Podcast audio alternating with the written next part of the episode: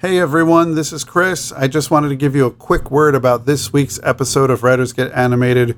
We've had a little bit of a change behind the scenes on how we do things, and there's been a little bit of a learning curve. So my audio might be a little bit off in terms of audio quality. We've got it figured out. It's fixed on our next episode, but this week's episode it's not as good as normal. So thank you. Enjoy this week's episode. We need to start recording. Someone get Recordo. Today we're talking about Disenchantment on Netflix. Stay tuned.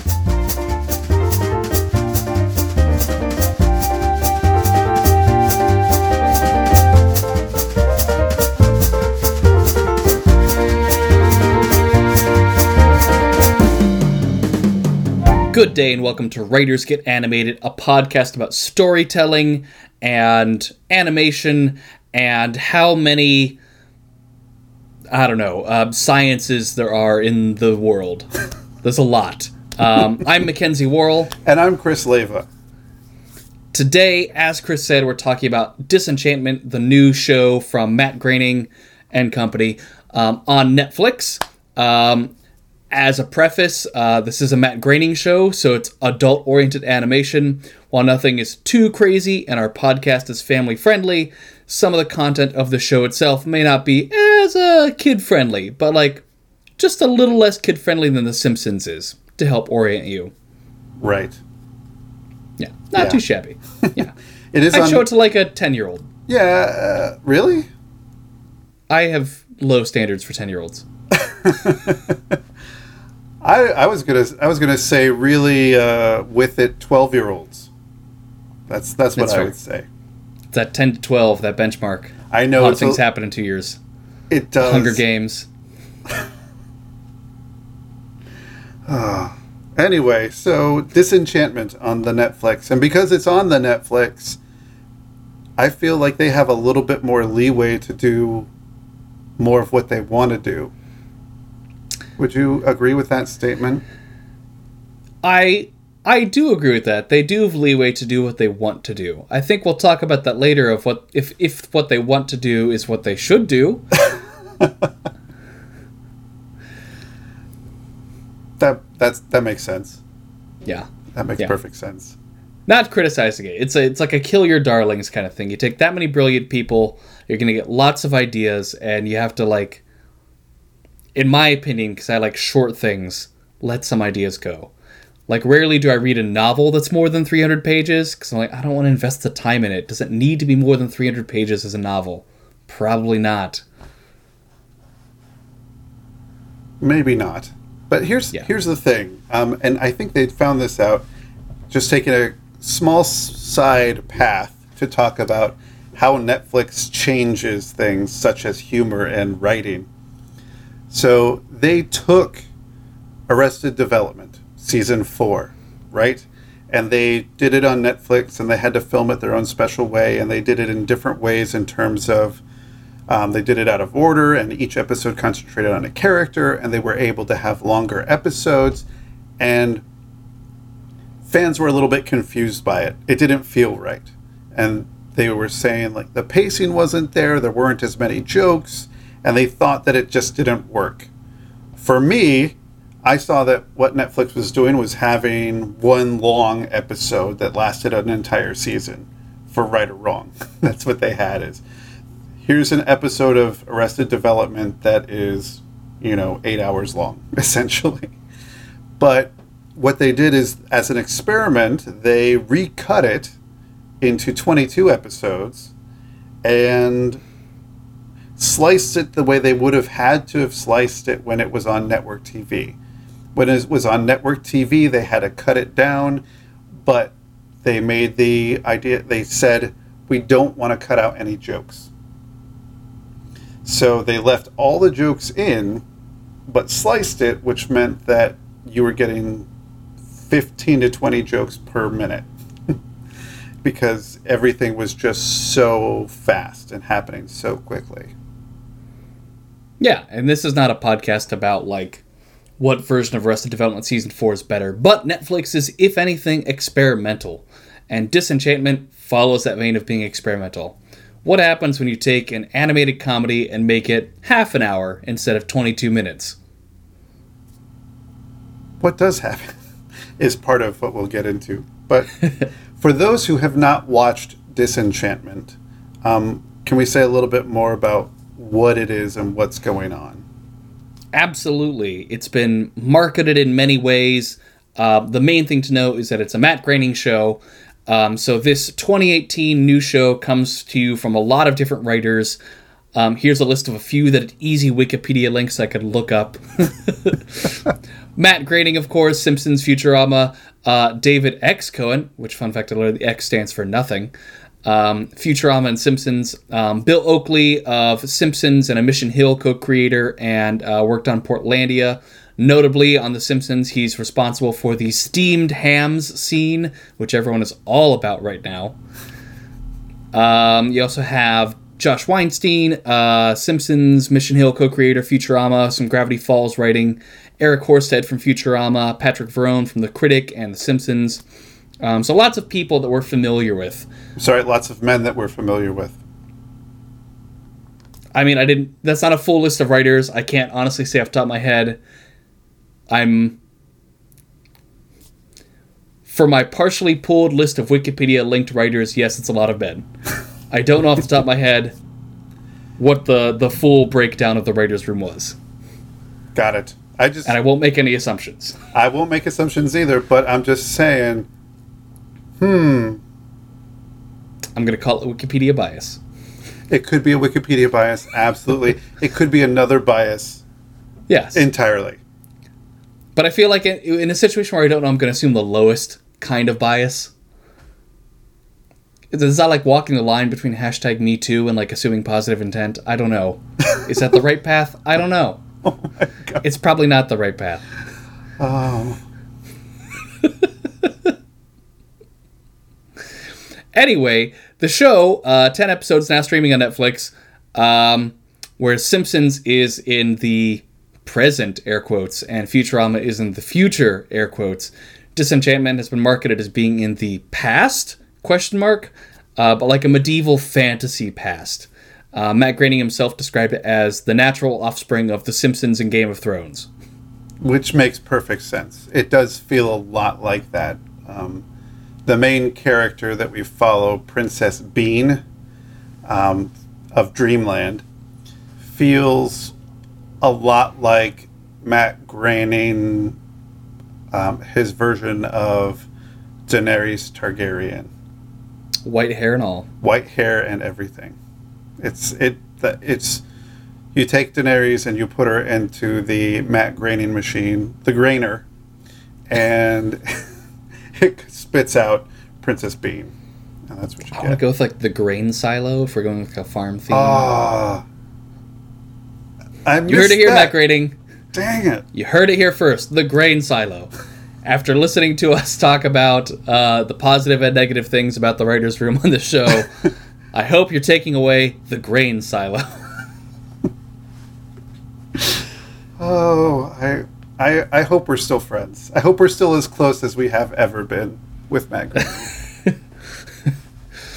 Um, one thing that I like question mark about this show and its structure, um, I think part of the experimental Netflix thing that is going on is that while Simpsons is like completely detached from episode to episode, and Futurama sort of kind of has a narrative that it follows, like big arcs, but you don't have to necessarily watch each episode in order. Um, Disenchantment really is, for the most part, like you must watch it in this order. And I think part of that comes from the Netflix idea of you are going to watch this all on a Friday night. Yeah. So I think it comes from the idea of binging. that are you still watching is not a judgmental um, recommendation to stop watching. It's just making sure you don't miss any key information. Exactly. Are you still watching? We paused it for you. It's like Launchpad in, you know, the episode, the last crash of the star. Um, oh my gosh. The Sun Chaser. The Sun Chaser, the last crash of the Sun Chaser. Where he's like, Dewey, do you want me to pause it so you don't miss anything? When the, it's like that. It's basically that. I, I assume that Launchpad is in charge of Netflix. And Uh-huh. are you still watching? I could pause it for you. it's been three hours. Ugh. Anyway, but uh, I think that's the one thing that was striking was to see. I don't know. Every time I see somebody say chapter one and put a title there, my brain doesn't go to books. It goes to, oh, we're doing a Tarantino thing. I forgot that books did that first, you know, chapters and chapter titles. I, my brain's like, oh, because it's on film. Hmm, question mark? Uh, because it's on my screen, I, I go to Tarantino esque. That oh, we're going in chapters. I mean, it's it's a story like a movie. A movie's a short story, not a novel. That's what they are. Like the best book adaptations, and I'm obviously generalizing a lot here. The best book adaptations in film tend to be short stories because you're not like cutting out a lot and missing a ton and conflating things and missing the meaning of the story.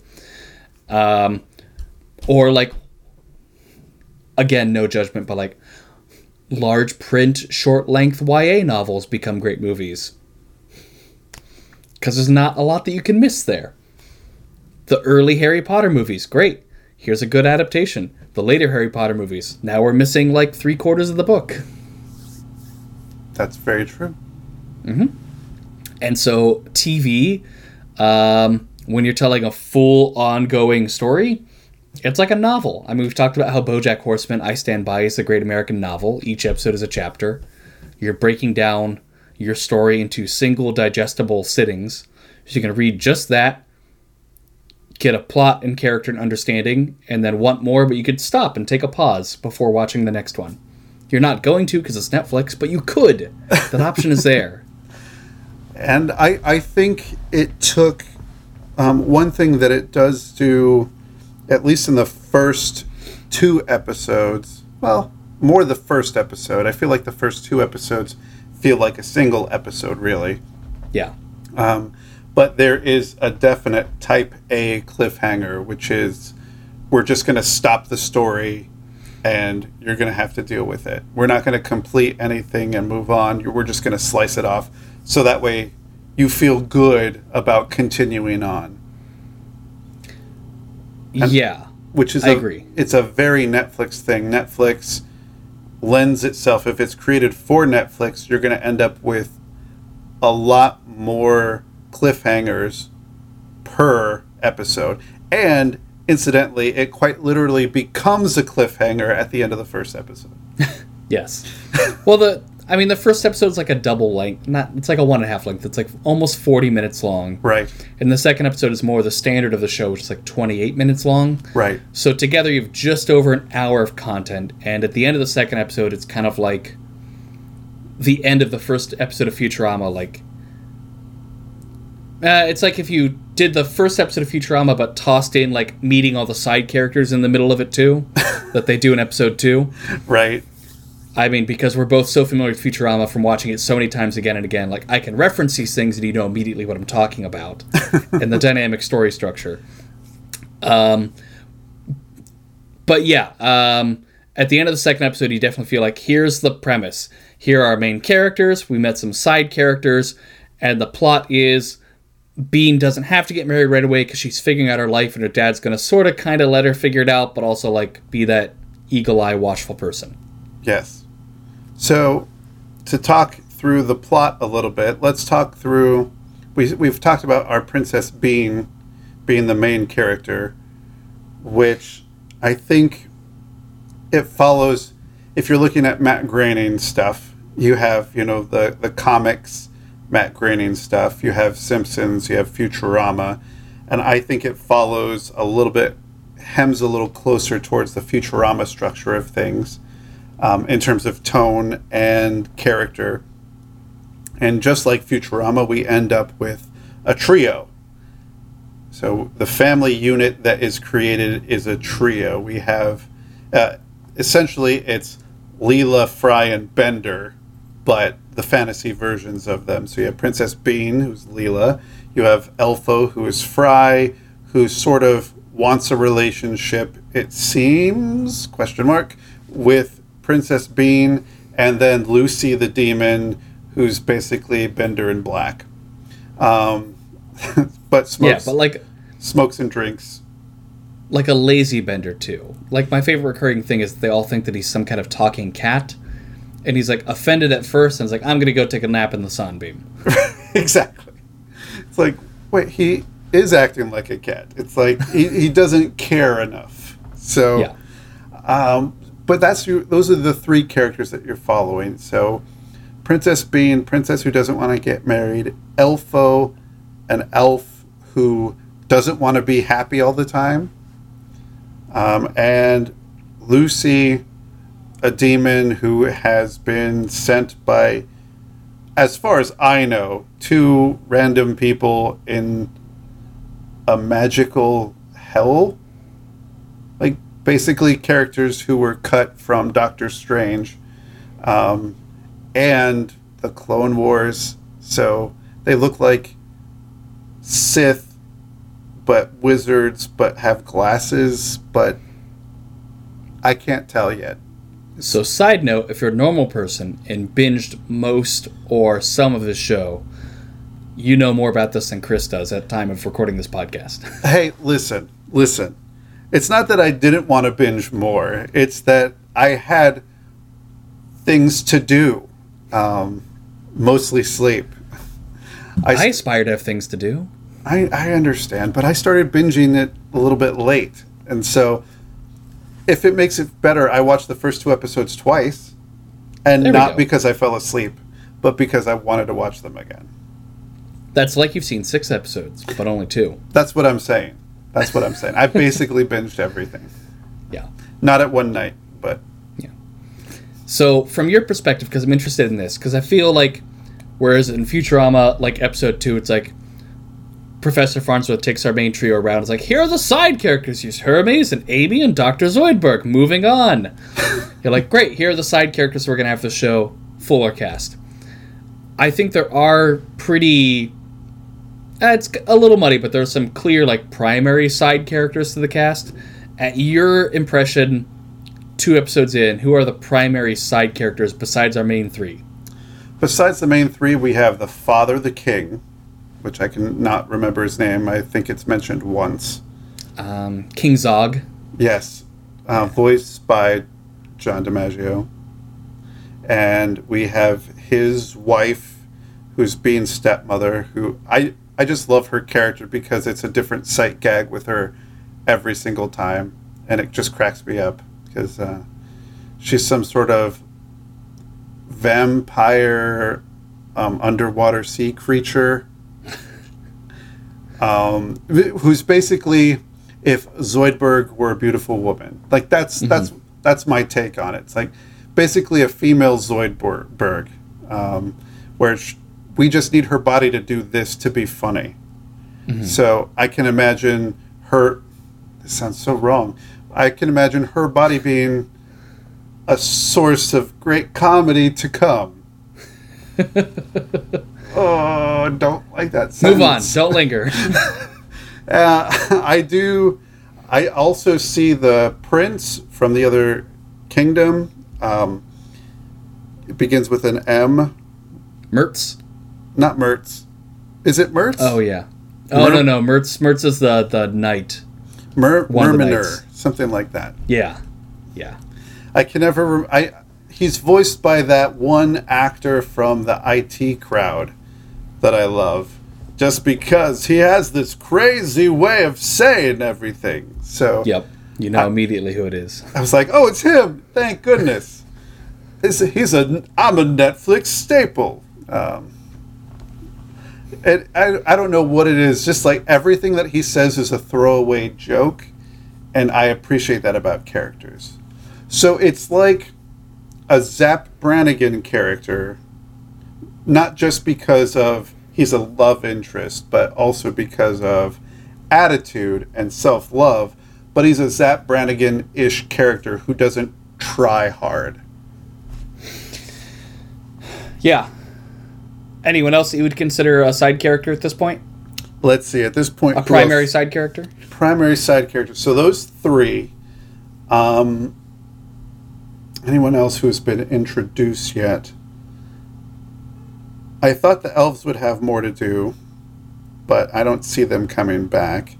There's the two people down in the fiery dungeon that I'm are probably going to play a larger part, but I don't feel like they're going to be side characters interacting with the main group. And if they are, it's not till the final episode, probably. Um, as far as anyone else, I can't see anyone else except maybe the king and queen from the other kingdom. But I don't. I feel like no one else was really set up to take a larger role. Okay, that's interesting. I definitely feel like there's like a fourth or fifth episode when like I think our primary side characters, everyone who I think is a main character except for the main three characters, are in a group doing something and summoning like the the character of the week. And to me, I'm like, this is a group of side characters. It's all of them plus maybe like Bunty the maid. So it's interesting Oh, because the I do maid, feel like yeah. There are some people get more to do. Like there's the gag characters like Shaco the elf and the uh the court crier. Prepare for the king. You take it from here. Why you? I Otta. How dare? um but I from my opinion watching the whole season, I think the main side characters are Zog, who's kind of like the Farnsworth of the show. Like he's in every episode. He's a main part of the plot. He's like the honorary main character.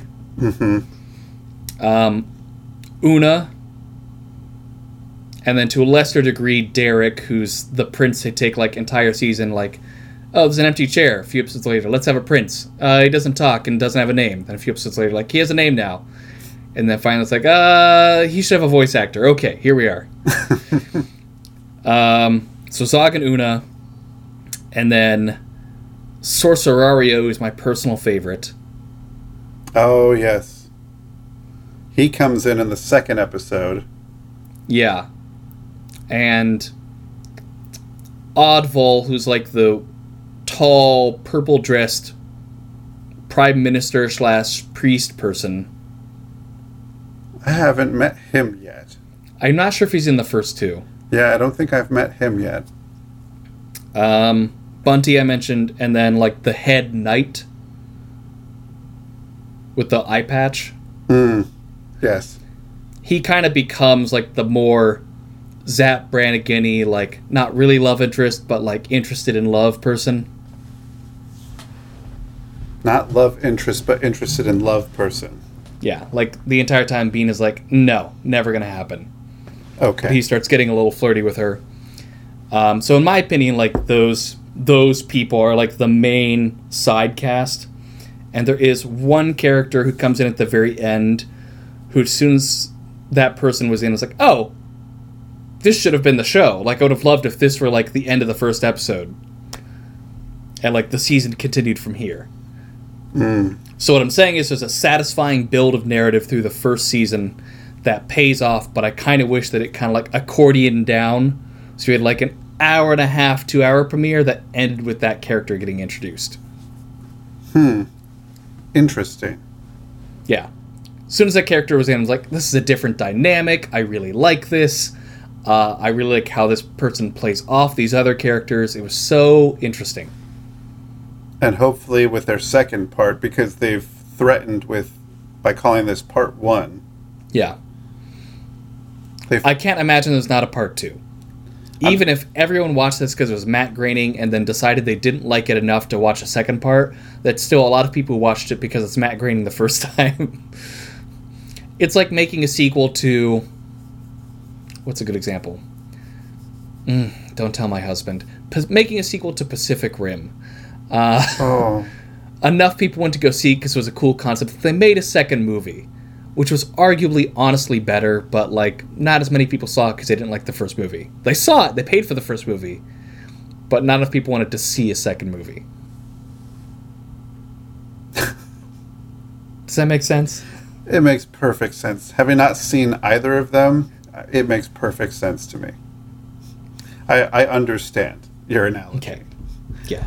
So we've talked about the structure in chapters building to something larger, um, the longer, and you said a little bit earlier about killing your darlings and things that they're trying. Could you say a little bit more about that now? As you you love, you think of that idea of accordioning it down, but is there too much? I mean, like I said, this may be a personal bias. I like shorter things. I like things that are like so tight and perfectly put together that it's like almost boring. You're left wanting more. And I kind of feel like if you watch the first nine episodes of this part and stopped, you're kind of left like, that was fine. I don't need more. I liked it. I don't want more. And each episode is 28 minutes instead of 22. So you're kind of left like, that was everything could have been said in this topic instead of like, man, I wish they'd spent like one more minute in this scene. So maybe that's my personal bias. Uh, you sent me an article where Matt Groening was being interviewed and talked about the format of the show, and I thought my first instinct was like Arrested Development season four. They just kind of like kept everything and made an episode out of it. Uh, but for animation, that's a very uh, expensive thing to do. Yes. And based on the Matt Groening interview, it's intentional that they did it, and they do all for the most part come down to that 28 minute mark. So they they set a different limit for themselves. But Matt Groening talks about how it's intentionally longer to be more cinematic and include more cinematic things, and include jokes that don't necessarily move the plot forward. Cool. You intentionally did it. I see what you're going for. It's clear that happened, and I don't agree with it.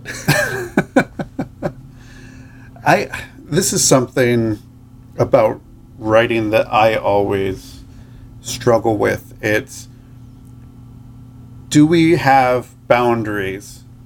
And do boundaries make things better? You know, do constraints of you know, I have to write this and it has to be 45 minutes because of kids and whatever, you know, will this be is it is that a bad thing and i wish that i didn't have this constraint? Or is that constraint something that allows you to be a little bit more creative? And i would say watching the first episode um, my wife said at one point she said is this still the same episode? Is it still going yep. because I whether or not it's an expectation that we have based on when we turn on a show on Netflix now that it's been off of you know anytime you're doing a s- watching a show a network show on the streaming um, on a streaming network because I guess Netflix is kind of a network now too but once you're watching it on on a streaming system you're you're you feel the shortness of it and it i don't know. I, I think once it gets to 23 24 25 minutes your at least my brain starts saying this is this is going on long. This is long. Why is this long? Yeah, and it doesn't necessarily have to feel that way. And I think what they intentionally went for with the show, and again, I'm saying they accomplished it and they did it. It's not that they failed; they did what they wanted to do. yes Um, I think that adds to the feeling of length. With the other Matt Groening headlining shows, Futurama and Simpsons, like everything is very tight, and so it's bam, bam, bam, bam, bam, joke, joke, joke, and jokes have to move the plot forward. And yes, there was a network constraint of 22 minutes. Um, I'm not saying that's the magic number, but having a constraint that's probably tighter than you want it to be is often a good thing. Like live action film wise, I love the Wachowski siblings. I think they're great. They have lots of wonderful ideas, but I'd love it when they have an editor and limits to what they can do. I really like them edited down. yeah i concur Yes. Um, but I'm still going to go see everything. I'm going to watch every Matt Groening thing. Um, like in here, I think the cinematic scenes, like the fight scenes, um, they happen, they do them, and I was thinking about this. They kind of feel like they go on kind of long in Disenchantment. And I was thinking back and realizing, like, oh, in Futurama, there are fight scenes like Fry fighting the parasite worm, but they're really short and packed tight, and not much happens in them. Like, as far as like action sequence showcasing like a set piece. And so in Disenchantment, when they have a fight scene and not much happens that's visually interesting or many jokes, and it just kind of keeps going, it kind of slows down the pacing of the episode. Mm-hmm. Would you think and they just of, haven't had to write action scenes before. Would you think of that as being in the first episode where we have the war that Elfo gets involved with as being one of those examples with the giants and the gnomes? Yeah. Yeah, I think that that battles there are some nice gags in it. I don't know that it really like adds anything to the plot. As they say, they include jokes that don't move the plot forward.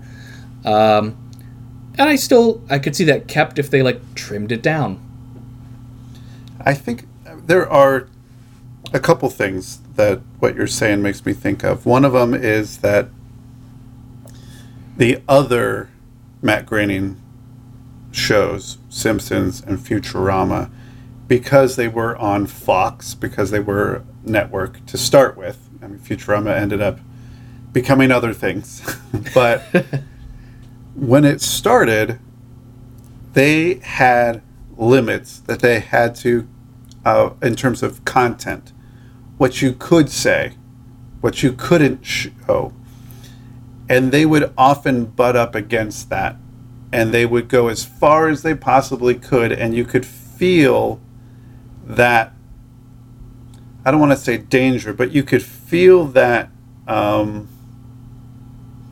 that pressure of this is what we're we're doing and we know the network and people might say something about it and you feel that conflict yes. happening and i love that partly because they also find even more offensive things to say that aren't even known to be censored yet like the fox and later after the first airings would censor the phrase sweet zombie jesus they didn't even know that'd be i mean I think the writers knew it would be offensive. They're trying to find a new, wholly original offensive thing to say.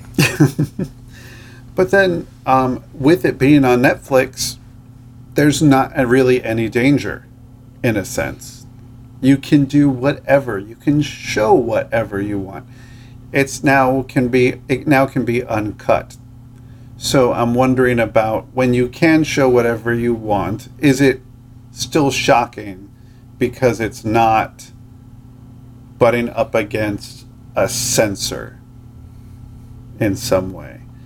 I think of the the scene with Elfo back at the war, and the giant gets the hole blown in its body, and then it falls on top of Elfo, which is a great sight gag. You know, mm-hmm. he goes ends up through the hole, which is great.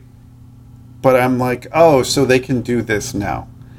What I would have wanted is either go further or show a little restraint. Like make it 100% itchy and scratchy.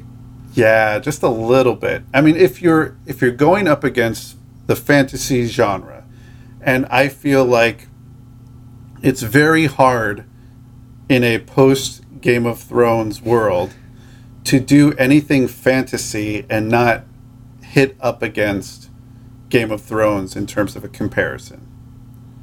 They try to do um, it feel more fairy tale than Game of Thrones, so they go more for fairy tale as opposed to, you know, kings and queens and magic. But they still yeah. can't do the it can't it doesn't quite feel like a a fairy tale that's a little bit risque. It feels like a Game of Thrones that doesn't go far enough. Does you that know make what? sense? Yeah, and I think I thought of the perfect way to describe the show, which is a compliment from me, and I think you'll think it's an insult. It's like they. It's like Shrek hadn't been invented until after Game of Thrones. Hmm.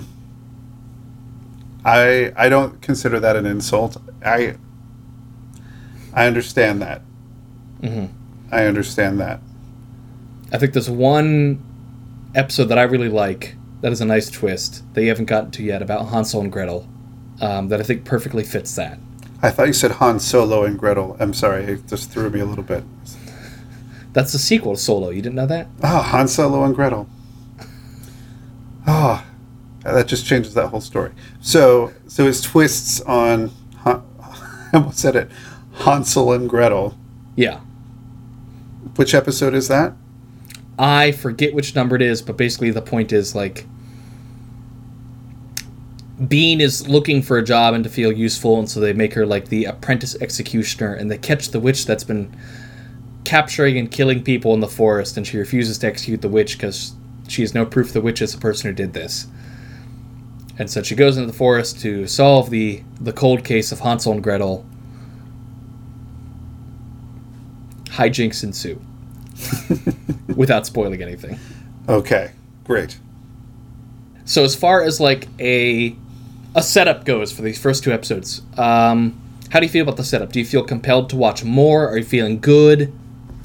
I do want to watch more. Um, I do feel like. How about this?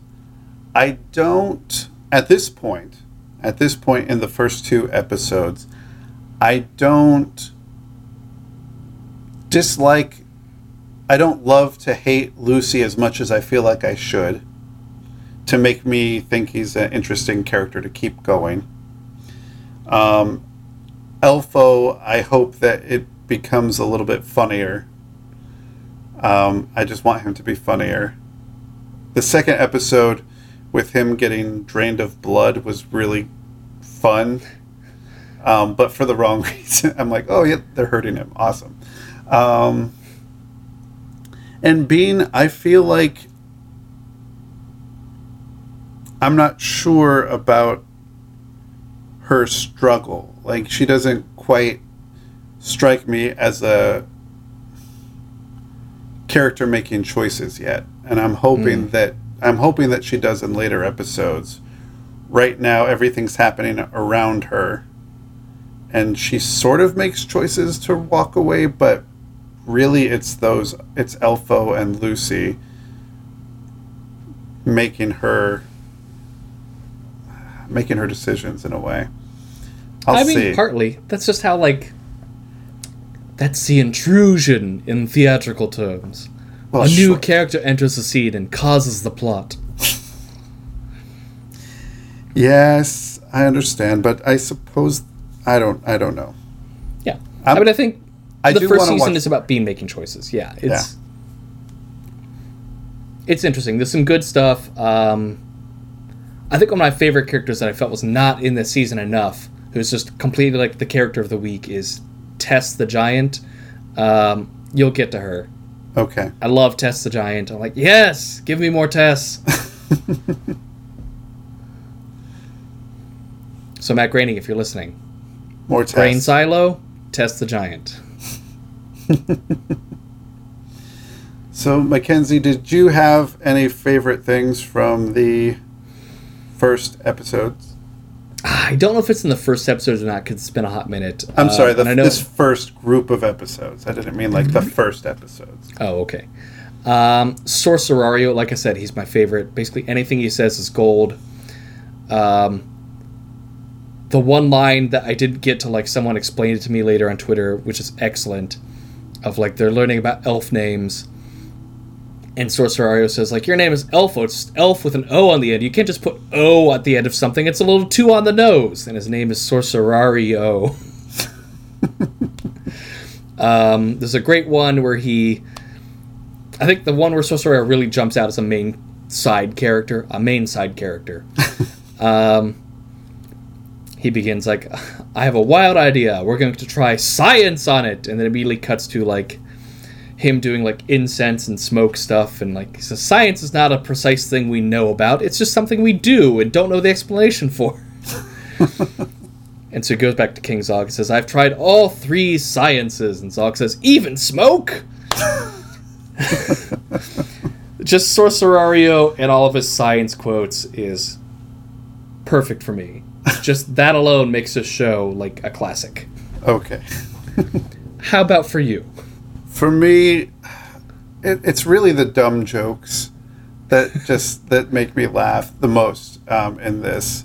It's the ones that I don't know. You feel the writers going ah, or it's it's just the writers. Um, one of them is just the leader of the elves saying things like "Speak no more of Levo, Speako." It's like Yes. it's like none of no one's come back, not even Returno. Like just just those jokes were just uh, so on point.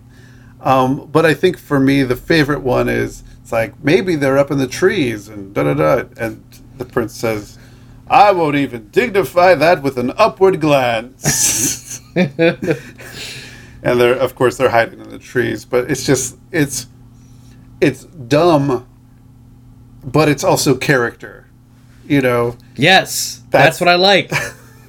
it totally i won't even dignify that with an upward glance like it's not just that it's funny and it's a writer way out of these characters being able to get away but it's totally within character for him to say that And it's a joke that doesn't move the plot forward, but it moves character and our understanding of character forward. So I'm totally okay with those. That and Sorcerario. Yeah, the the side note here for our favorite things. Um, I think I need to rewatch more before I can like fully say like what is a lasting quotable moment like you and I have for The Simpsons and Futurama, just like those brain memes that are in there forever. yes I think there are a few moments. Um, at least once a day right now, I get the repetition, the monotony, the repetition, the monotony stuck in my head. it's still fresh. I'm hoping that one lasts. I don't know how to bring that up in casual conversation, but I'm going to find a way. I I feel like um, I I feel like I I'm excited to watch the rest of it, um, so I can find more of those. One of the strongest things, and we haven't talked about this, that sets tone, is the music. I think one of the strongest things is the music, is the theme. So Mark Mothersbaugh music, so Oh. good. and it, especially it sounds like um, Gogol Bordello, I think is the name of the group. It's just Yeah, that's a that's a group. Yay! I'm so proud of myself. Um, but it just feels like that with the the opening where they just have this shouting. Whoa! It sounds like they're in a tavern, and this, the theme comes up, and then it just shows some stuff. It's it just makes me happy. I don't know why. It just feels bouncy. It doesn't feel like it, it sets the tone in a way that doesn't feel like um, what am I trying to say? It does the it does the, to Futurama what Futurama's theme does. It just sets this like it it feels like a fairy tale only because we're using a certain instrumentation and not Yeah. so much a melody. But like a fairy tale told in a bar. Right. A berry tale? Mm-hmm. Barry tale? I'll workshop it. We'll we'll work on it. We'll work on it. So, well, should we talk about homework time? Let's.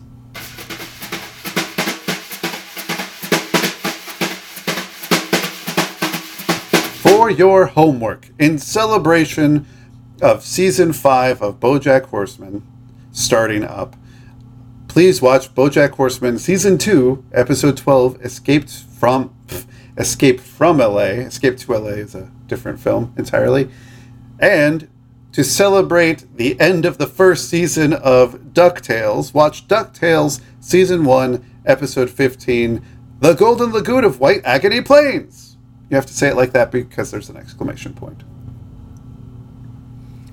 As always, thank you to our engineer, Nigel Catino, and to Jacob Reed for our theme music. You can find us on the web, on Twitter. Let us know what you thought about Disenchantment at WG Animated. Like our Facebook page and check out our show notes on Tumblr, writersgetanimated.tumblr.com.